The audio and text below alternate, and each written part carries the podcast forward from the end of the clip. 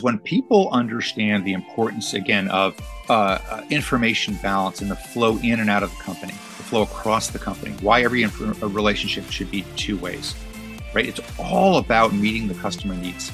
And how can you, as a marketer, or the product manager, or engineering, or customer success, meet the customer needs if this information out from the company and back from the customers isn't flowing both ways on a consistent basis?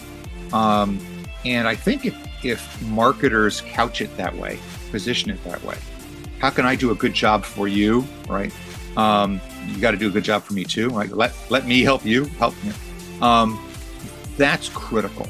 That context um, uh, helps people frame their roles so much better. Welcome to the Product Marketing Life podcast, brought to you by the Product Marketing Alliance and hosted by me, Mark Assini, Product Marketing Manager at Jobber. Every two weeks, I pull insights from some of the world's most talented product marketers who uncover the secret sauce of successful product marketing. On this episode, I'm joined by Ken Oestreich, founder of Fountainhead Product Marketing. Over the course of his career, Ken has held a variety of VP level product marketing roles, including a stint as CMO of Bodo.ai. Today, Ken offers his consulting services to help improve B2B product and marketing alignment, outcome based goal setting, and better GTM outcomes, all founded on embracing product market fit. During our chat, Ken shares his API based framework for establishing streamlined and transparent exchanges of information between product marketing and its partner teams. This is a must listen for anyone looking to formalize or improve cross functional relationships. All right, with that out of the way, let's dive in. Hey, Ken, how's it going? Hey, Mark, uh, glad to be here. All things are go here. Sipping my morning coffee. Right on. Super excited to have you here as well. All right, well, let's get into it then. Uh, as I ask all my listeners, I think it'd be great if you could walk us through your career journey so far and what brought you to founding Fountainhead Product Marketing. Yeah. Um, you know, try to weave the story together. Uh, I've been in product marketing essentially my whole career, got out of engineering, actually went to, to business and, and product marketing seemed like the most kind of holistic connective tissue kind of role. Um, and it's always been with with you know both public and you know small startup early stage b2b saas style companies. Um, you know large public things like citrix um, small startups uh, kind of across the board seeing how they operate. And you know after a, a number of companies you start to see patterns. And you know some of the patterns that i saw were kind of consistent issues company fa- companies face, right? Having to do with how organizations work together, how they address the market, how to go to market, product development, and I sort of backed into um, being a, uh, uh, a, a, advisor consultants because you know I've seen the play run before, so uh, that's how I found myself here.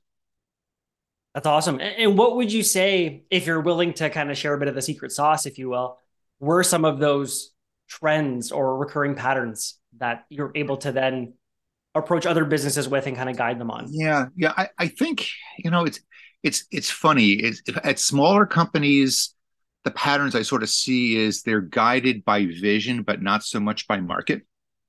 So take you know marketers should take uh, the, the the founder's direction uh, with a grain of salt and rely on sensing the market for real.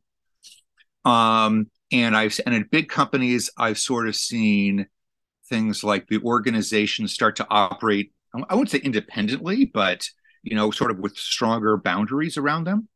Um, and there's this need for these organizations to cooperate more.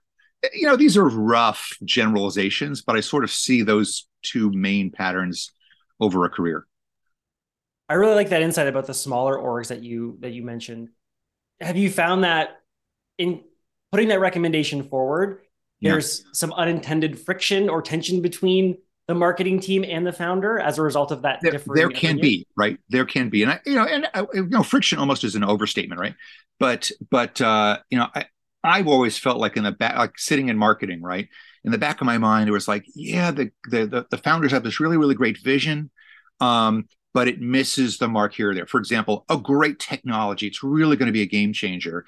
Um, but they keep pointing it at um, market X when I sort of think it ought to be market Y, or it's really going to be great, but they, for some reason they don't prioritize a usability feature because they're so proud of the technology. Like little misses that marketing has to has to promote and champion to make sure they happen.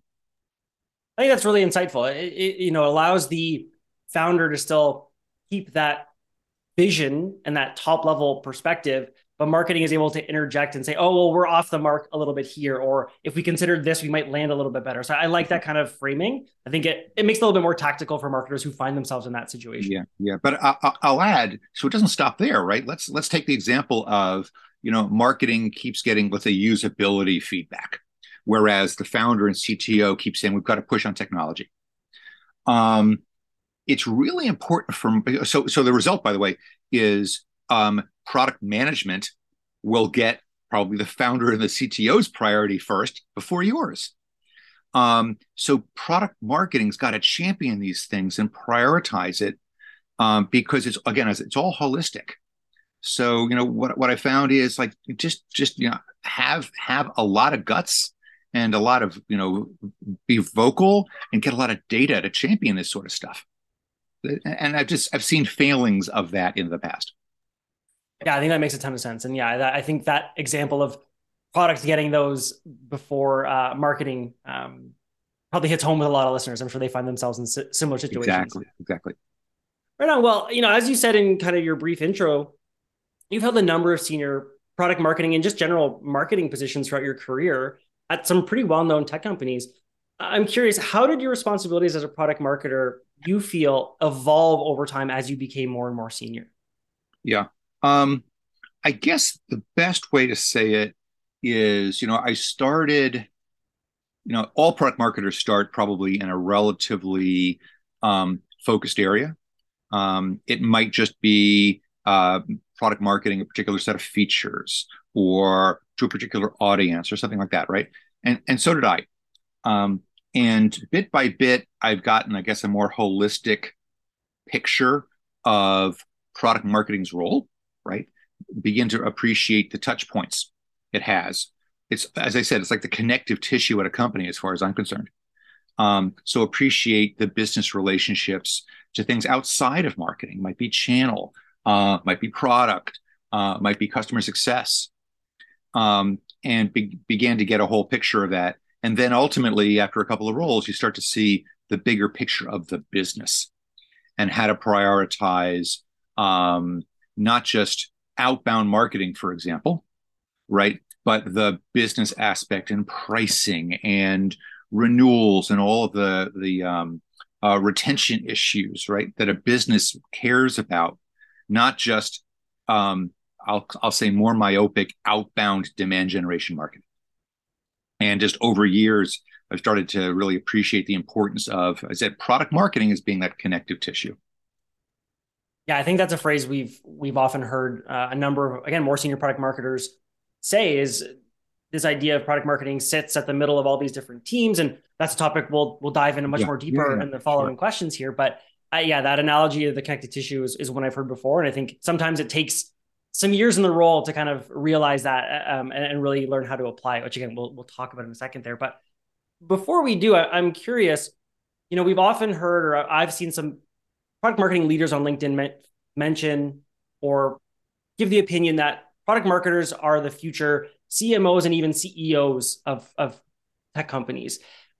In your own specific experience, what are some of the traditional product marketing skills whether it's go to market you know narrative and storytelling so on and so forth that you have found to be most helpful in your time as a cmo yeah um and and by the way i think your your your thoughts about that are substantiated by the the, the pma surveys uh, we see more and more product marketers get into the c suite um, i think the, the thing that gives them the edge um, a is seeing the holistic picture of the company right? But B, it, it's customer intimacy. Um, it's really get a sense that even if you're in an engineering driven, technology driven company, um, having the context of what customers are craving, um, what they're finding not important, uh, what they're asking for, um, their complaints, let's say about ease of use, even, um, are things that a CXO uh, leader needs to appreciate, right? Um, look, there's lots of other skills too, but I think even in, in these engineering companies, um, customer awareness, customer intimacy, customer focus uh, are the things that will get you far, so long as you can champion them back to the rest of the leadership team. Yeah, I think that makes a ton of sense. And it's funny you mention that because I'm even thinking of an experience that happened more recently in my own role where, you know, business decision was made out of pure business necessity that was going to impact customers in not necessarily the most positive way. And sometimes those decisions have to be made. They're not always easy ones to make, but the end of the day, sometimes the business has to right. make decisions that customers might not love or some customers might not love. Uh, and one of the areas where I felt product marketing and myself specifically was able to speak up the most was articulating those customer impacts in a a non uh, unbiased and really direct way, so that yes, we still have that ultimate view of the decision that needs to be made for the business, but we're still at least considering and talking about all the ramifications for the customer and, and how to navigate those ramifications as they're filtered back up to the rest of the team internally. Yeah, that's it's a great observation. Um, and I'll add to that um, that you know data always trumps opinion. So when you're trying to make a case, uh, if you can make a uh, collect the right data, whether it's usability, customer feedback, uh, win loss, like whatever it is, to make your case. Um, your job as any business person, but as a marketer, is to is to back that up with data or trends. Absolutely, uh, yeah, and I think you're you're spot on there. I think I've seen, and I've even been guilty of this myself going into those conversations or those decisions with this gut feeling or this intuition that I know this is how customers will react. And at the end of the day, what product leaders and what the C suite cares about most, to your point, is okay, what data do you have to substantiate that? And if you don't have that, it can definitely make your argument that much weaker. 100%. Right on. So let's let's dive in then to our topic that I alluded to earlier, and this idea of product marketing, as you said, it being this connective tissue, and as a result, needing to really work in a collaborative fashion in order to achieve not just success within product marketing, but across the entire org. And yeah. in the build up to our conversation, you actually shared an analogy with me that you found to be very helpful in formalizing the processes that underpin that collaboration. Would you be able to share it with us now? Yeah, absolutely. So, uh, um, yeah, the, the, the analogy, you know, for those of you software people out there, right, is is is the, the notion of a team API, right? Um, it's a little geeky, right? But if we're in technology, it's probably not a bad thing to understand. Um, and, and the engineers in the room, right, or at your organization, kind of get it too. Um, but it's it's it's you know an, an API or an application uh, programming interface, right? Um, is it's a software concept. Everybody uses it now, um, and literally, it's just it's a it's how uh, two or more software pieces talk, right, to each other. Um, and it's formalizing that so they can communicate and they sort of have an agreed upon process. And um, uh, I'm not the first person to use this other analogy, but like you think about it as a restaurant, right? The API is the uh, is the menu. Uh, the transport is the waiter, um, and uh, both the customer and the kitchen agree to work by it, right? So uh, you know, waiter takes the API, customer makes an order, waiter transports the order to the to the kitchen. Kitchen makes it right particular way. Waiter brings it back out right? There's this there's this agreed upon transport. Um why not you know while the menu may be a little overly uh, uh formal why not adapt that to your company right? There are uh, an agreed upon set of let's say gives and gets that product marketing might have with other organizations and uh, uh, how do you put those into effect? How do you maintain them? How do you maintain the cadence? Like that's the analogy i've been using for a while and maybe it's a useful one for for uh, the listening audience. Absolutely. I, I think it absolutely is. And you know to your point around this idea of using a restaurant as an example you know, nowhere when you walk into a restaurant is that explicitly outlined, right? Like you don't go walk into a restaurant and on the wall it says these are the rules of the restaurant. You give order, we take order, we cook, you pay, and right. But that's that implicitly and widely accepted interaction. And I think what your analogy helps to do is identify that a lot of that is happening at most orgs, really all orgs, every single day but it's not documented anywhere. And the nice thing about applying this API framework is it forces you into documenting it, just like any API would need to be documented. So I think it's really hu- useful in that sense. Um, and and it, it really does. You know, we talk about in product marketing doing what what's best by our customers. We we literally just talked about it. Right. Right. And the nice thing about this give and get model is it frames your internal teams almost as your customers. Like I will give you this, or you give me this, and you will get this and it makes that exchange that much more binary and easier to understand. Right. And it's and it's not so by, by the way, in case it sounds this way, it's not like I'll give you this if you give me that. Um, it's appreciating that almost every relationship you have as a product marketer is going to be two way, right? Um, and uh, formalize these things, right? Lest uh, uh, you don't, you're not able to collect some of the information or distribute some of the information um, that's necessary, right? You want to maintain a cadence um, so that everybody's eyes on the ball, right? Uh, or the the outbound ball and the inbound ball. Yeah, absolutely. And I think to that point of you know the give and get, it also as a product marketer almost protects you in a way because it allows you when requests come in to go back to those teams and say, hey, in order for me to effectively give you this, I need you to give me X, Y, Z. And that way you're not constantly having to change people down. It's almost as if you can document it in that API um, method, as you suggested. People go into that you know two-way interaction knowing what they need to give to get what they want out of it. Perfect. And and that's what you want right? That's a smooth running organization. You don't want to chase people down as you said. Uh, you actually want things proactive. Um, and what better way to do that than to sort of say look on a monthly quarterly whatever it is basis um, we're going to need to do this exchange and that way everyone's prepared and everybody understands why the information is two ways. Absolutely. And, and, you know you and i are chatting right now about these gives and these gets and, and you know you've re- recently written a very helpful blog post on the pma about this exact topic. So we'll link it in the show notes and i encourage the listeners to check it out because you know the way you framed it um, and the way you visualize it i think is really clean and, and concise. So i, I again we'll, we'll, share that out. Um, but in that blog post itself and in your broader analogy you've grouped some of those partner teams into these three broad categories um, i think you've listed them as product management and technical teams customer facing teams, and go to market teams. So I'm curious, what are some of the similarities that exist within each of those groups that make similar APIs work so yeah. effectively? Yeah. Um, I think overall, and those the teams I chose, by the way, were arbitrary, right? You could choose your own. Um, but in a in a in a market sense, in a marketing sense, uh, it is always super critical um, to uh, uh, I, will call balance, make the market, bounce the market, right? There's the offer, uh, the producer, and the consumer, the customer. And there's always two ways of info, two directions for information. So, what are you trying to project to the market and adjust that offer, that value prop to the market? You're always adjusting that. Um, and who are you projecting it to? Who's the audience? And you're always adjusting that too. Um, do I have the right segments, niches, et cetera? And then if you're missing the niches, that information has to come back.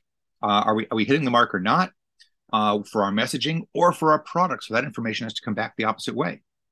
You know, right, and then you make the offer again, and that comes back out to the market, and you tested the market, and the market reacts.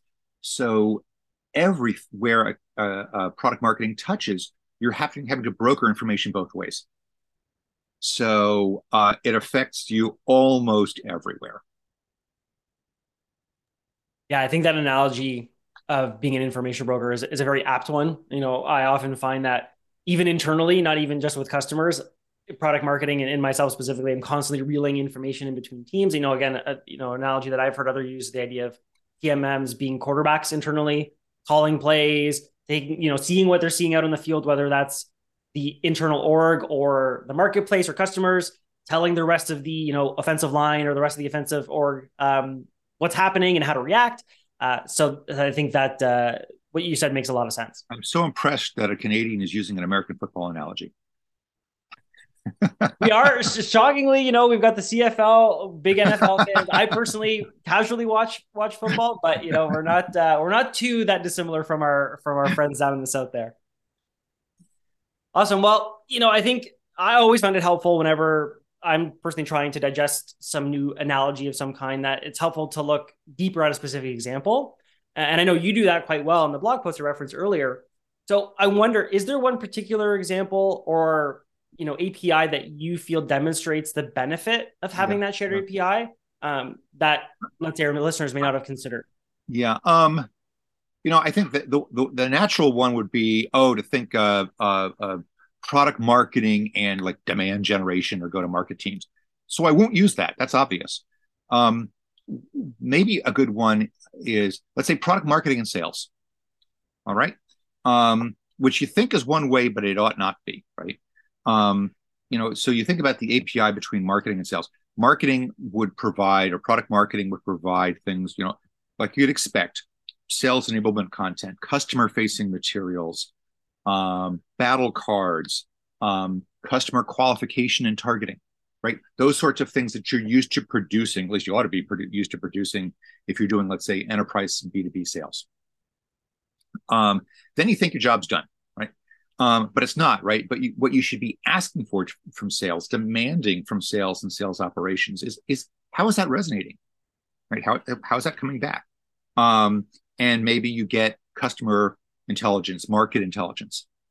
Um, maybe you just get direct customer feedback, um, feedback on the messaging. Obviously, win loss information, right? Why did you win or lose? Um, uh, and then you know suggestions on product features, right? How often has a sales an enterprise salesperson come back and said, like, if we only had this feature, and you have to take that with a grain of salt, but formalize that um, so that on a right say a monthly or at least quarterly basis not only are you asking how did my enablement content work? but you're demanding back like okay tell us what our customers saying? How are things resonating in the market? Did our latest um, customer facing material resonate and how so and set those meetings up with the sales leaders so that you're not just saying here's your enablement but you're saying I want back knowing how it worked out and what other information we got from the market. Right. Formalize yeah. those exchanges. Absolutely. And, and, I'm curious, you know, you mentioned this idea uh, and the importance of setting up that's that cadence and formalizing it. It holds everybody accountable and you, you know, make sure you're checking on a regular uh, basis there in your experience, outside of just having a meeting, are there any other methods or tools that you've seen work well in establishing that cadence or ensuring that there's that strong feedback loop yeah. from some of those partner teams? That's an interesting question. Um, maybe two things, right? One, one is I'll call it in, informal or or person to person, right? Which is when you're establishing this, you know, workshop it. In other words, sit down. Marketing leaders, sales leaders, sit down. Say, hey, you know, we let, let's, let's create this API, right? Let's create this relationship. Um, how often do you think it should work? What information is at our fingertips? What should we be exchanging? Right? What sort of our agreed upon menu, right? To to borrow the phrase. Um, so that on a regular basis you're having those meetings and you're you're you have that expectation. Um, then you know potentially there's the formal piece, which is all right. Let's talk to sales ops. Let's talk to marketing ops what should the literal APIs and, and data be, right? Um, what do we what do we want to be able to mine from our CRM system, which requires what are you going to be putting into the CRM system? Um, what are we going to be mining from um, uh, uh, win loss analysis or from uh, uh, monitoring, let's say, enablement downloads, blah blah blah blah, right? So you want to put that in in in process literally with mar- marketing t- uh, uh, infrastructure and sales ops. Um, so I, would say work those two things together. Yeah, and I, and I think something to just really reiterate because I think it's so valuable is we often talk about again in product marketing this idea of you should never just throw something over and hope another team grabs it and runs with it. Whether that's new positioning and messaging, whether that's a new piece of sales enablement, and I think in the same way as you just articulated, if you want to bring one of these new APIs or processes to life, it needs to be collaborative. You need to the other teams need to feel like they were part of establishing it because that'll just make it that much more likely they'll actually adopt it and put it in practice. I think for any new product marketer to step in into an org or to join an existing team and say, "Hey, we're going to establish these APIs and we're just going to send them out and this is going to be the new lay of the land." You're probably going to find it's going to be a lot harder for anybody to actually want to ad- adopt those. Yeah yeah. And, and you'll build bridges too right? Um, by by workshopping the api with the other organization right? You build some trust you build some understanding why is it important to go have information flow both ways? Um, uh, uh, and that those are the, the strong relationships you want with the other organizations absolutely. And, and on the topic of relationships i wonder if perhaps we can just shift gears a little bit and, maybe focus on the relationships that you have seen product marketing maybe struggle with in establishing these APIs. Um, do you feel like there are any particular teams that maybe are a little bit not necessarily less receptive, but the product marketer has to put in a little bit more effort to make those APIs successful? Yeah, unfortunately, what you're asking sometimes has a lot to do with personalities too, uh, which is which is you know it's a reality. Um, I'd say you know two or three that that are that are hard to establish or at least maintain. Um, I think the sales example is one of them, um, because sales doesn't always use its doesn't always think of itself as kind of a two way information broker, right? They're more of a, and I don't want to bucket them too much, but like give me information so I can sell. Um, I don't want to take time to get feedback. So my job. That's a tough one to overcome, but you can make the case for why it's so important to have a two way relationship there. Um, I think people don't often consider the importance of the relationship between marketing and customer success. Uh, right, customer success is there to ensure um, active use, uh, expansion, renewals, um, stickiness, and retention. Um, and it's really, really critical for marketing to understand what what's working and what's not uh, about the product, the business model, the relationship. So I, again, I think customer success thinks thinks its its job is renewals, um, but it's really got to be two ways. Um, but but overall, I think customer success is as a new, relatively new organization is pretty enlightened and is probably going to be willing to help. And then finally, um, right, the the age old relationship you got to maintain is between product marketing and product management. Um, which is, I think, a little trickier to maintain in early stage businesses where things are, again, engineering led um, and product management becomes a little more declarative as opposed to having a balanced relationship. Um, so I think it's, it's it's important to strike that balance with product management early as well. And have you found even just framing it as simple as this one way versus two way street, which you mentioned a couple times in the conversation, has breaking it down to an out like to just its basic terms been helpful um, in getting those teams to be more receptive? Yeah, I think so. And obviously, with with the more technical teams, prefer to uh, interface, right? Prefer to to converse um, in a formal fashion. That's their bias. Um, so that's a leg up on, on building the relationship. Um, but I believe that almost every organization or you know manager um, likes formalization, right? Not over formalization, but likes to know, oh, I've got a process I can work to. I've got some uh, guardrails, etc., as opposed to something that's willy nilly. Um, so, you know, some degree of formalization is probably a great, great approach to work with other orgs.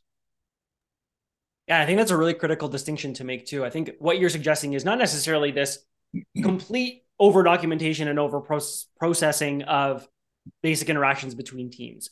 I, I think this API model that you've you know presented is is a way to just again formalize and at least structure that relationship and that, and that interaction between those teams without being so prescriptive as to say, hey, you know, I need everything's got to be formatted in this kind of doc and all these you know gaps need to be filled and I need it needs to be delivered to me by this date at this exact time. And maybe for some teams that might work, but it, it sounds like where you've found success in just having that API that is at least formalized enough that people can do their best with it, but not so structured that people feel like they're hemmed in and, and boxed into right, a, a, process. Right. But and see, see and show those people how that data is going to be used. Right. If you're asking, just back to the analogy, if you're asking sales um, for uh, how certain materials are resonating in the market, right? Um, well, let them know that you're going to be trending this and the sorts of information you want back from them, uh, qualitative and quantitative, because you'll be using that, let's say, in a quarterly uh, business review. Um, so give context to it and um, have people appreciate why you're asking and what you're asking for. Yeah, I think that's another big, big piece uh, of context to share is, you know, if you're going to go from this one way to two way street, the people are going to want to know, okay, what what's waiting for me at the other end of that of that interaction? Right? Like you're going to ask for all this new stuff, which is it seems great, might mean more work for me in getting that to you, but like, what are you going to do with it? I think, and again, hands up, I'm guilty of this in you know past experiences myself.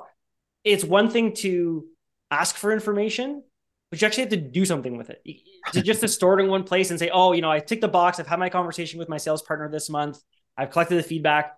But that person on the other end is going to want to know to your point, what are you doing with that? What's going to change as a result? some yes, some people just want to feel like they've been heard, and that's great to, to give them the, the, the opportunity to do that. But you ultimately need to show some kind of output or results from that interaction. Yeah, yeah, yeah. I, and and makes me think of two things, right? One is you know, shine a flashlight on the the information you need, right? You know, eh, you don't want to make people look bad, but uh, let them know that like they're on the hook to provide something. But I think the other thing I really, really want to emphasize, it's worked for me at least, um, is when people understand the importance again of um, uh, uh, information balance and the flow in and out of the company, the flow across the company, why every inf- relationship should be two ways, right? It's all about meeting the customer needs. And how can you, as a marketer, or the product manager, or engineering, or who, customer success, meet the customer needs if this information out from the company and back from the customers isn't flowing both ways on a consistent basis. Um, and I think if if marketers couch it that way, position it that way, how can I do a good job for you? Right? Um, you got to do a good job for me too. Right? Let let me help you. Help me. Um, that's critical. That context um, uh, helps people frame their roles so much better. Yeah, and I think to that point, it, it also makes it that much easier when you're asking for things to be given to you to remove this element of, well, you know, Mark's just coming to me because again, this is just another thing that he's got to do as a product marketer. He's not going to do anything with it. If you can frame it around, well, actually, we're, we're doing this to do what's best for the business and for the customer.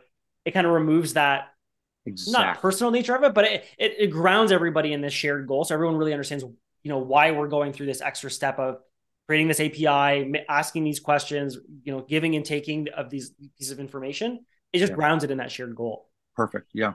And I, I guess I would add, just kind of piling on here, um, if you as a marketer find yourself with a one-way relationship somewhere, right? Whether you're only providing stuff or you're only getting stuff, you know, pause, scratch your head, uh, and think like, what what what might I be missing here with this relationship? With this other organization, let's say, or or even partners for that matter. Like think about channel partners, right? What the information they can provide back. Um, but pause and go. If I've got a one way relationship, maybe something's wrong, or at least could be improved, right?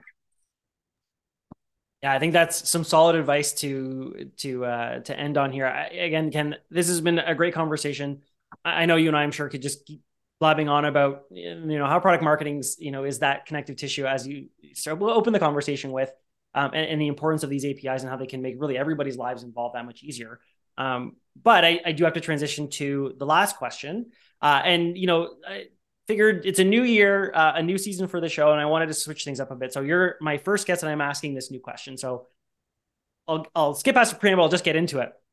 Um, i'm curious what's an area of focus within the realm of product marketing or closely related to it that you think product marketers will have to pay extra attention to this year more so than in previous years? Uh, by the way, great question. Um, I think I'm going to go with door number two.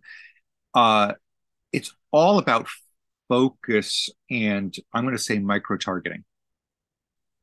Um, right gone are the day the progression from marketing from you know years ago from broad-based marketing and awareness down to getting more information about customers more information about segments more information about usage.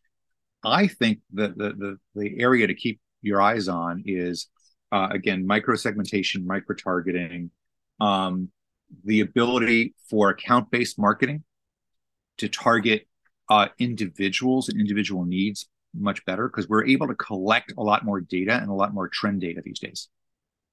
So uh, I think the tools that allow you to do micro targeting, micro segmentation, ABM, that sort of stuff, uh, are becoming very mature. Um, and I believe makes marketing much more efficient, sales much more efficient, understanding the customer much more effective. So I I, I would have to go with um, uh, micro micro focus, micro segmentation, micro marketing. Again, I, I, think another great piece of advice there. Uh, you know, and, and, I've seen whenever I've heard topics of you know ABM or or, or micro targeting and micro segmentation come up, they've almost also sorry they've almost often been directed almost exclusively towards demand gen and, and funnel generation. And I think your advice is sound uh, and helpful because it frames it in okay, if you know these teams are going to be focusing on that, how can product marketing play a role in that? Can they be supporting, you know, those demand gen teams and those sales teams as a result with super specific targeted positioning and messaging guidance and, and objection handling?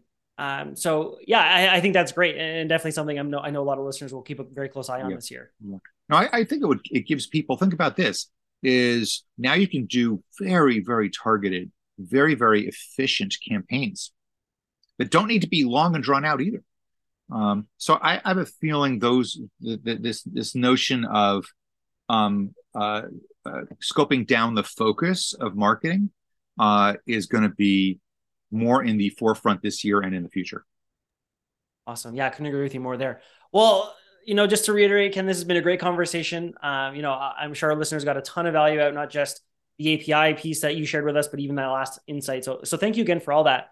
But before I let you go, if anybody wants to reach out to you, maybe to engage, you know, Fountainhead product marketing in a more professional um, context, or even just to, to pick your brain about how to set up these APIs, what would be the best way for them to get in touch with you? Uh, well, it's uh, easiest thing is uh, uh, through get me on, on, on Twitter. I'm at Fountainhead. It's kind of spelled a little funny. Um, uh, or uh, just uh, email is ostreichk at, uh, gmail. Um, but uh, uh, also on um, you can find me on um, uh, uh, the, the, Product Marketing Alliance uh, and and elsewhere. So I appreciate it. For everyone still tuned in, thanks so much for listening. And if you enjoyed the podcast, please help us spread the word to other product marketers. Before we leave you to get on with your day, if you want to get involved, here are a few ways you can. If you're a product marketer and you want to come on the show and speak about your day, a specific topic, or your role in general, that's one option. If you want to flex your podcast hosting skills, being a guest host is another. And finally, if you or your company want to sponsor an episode, there's a third. Thanks again and have a great morning, afternoon, or evening, wherever you are.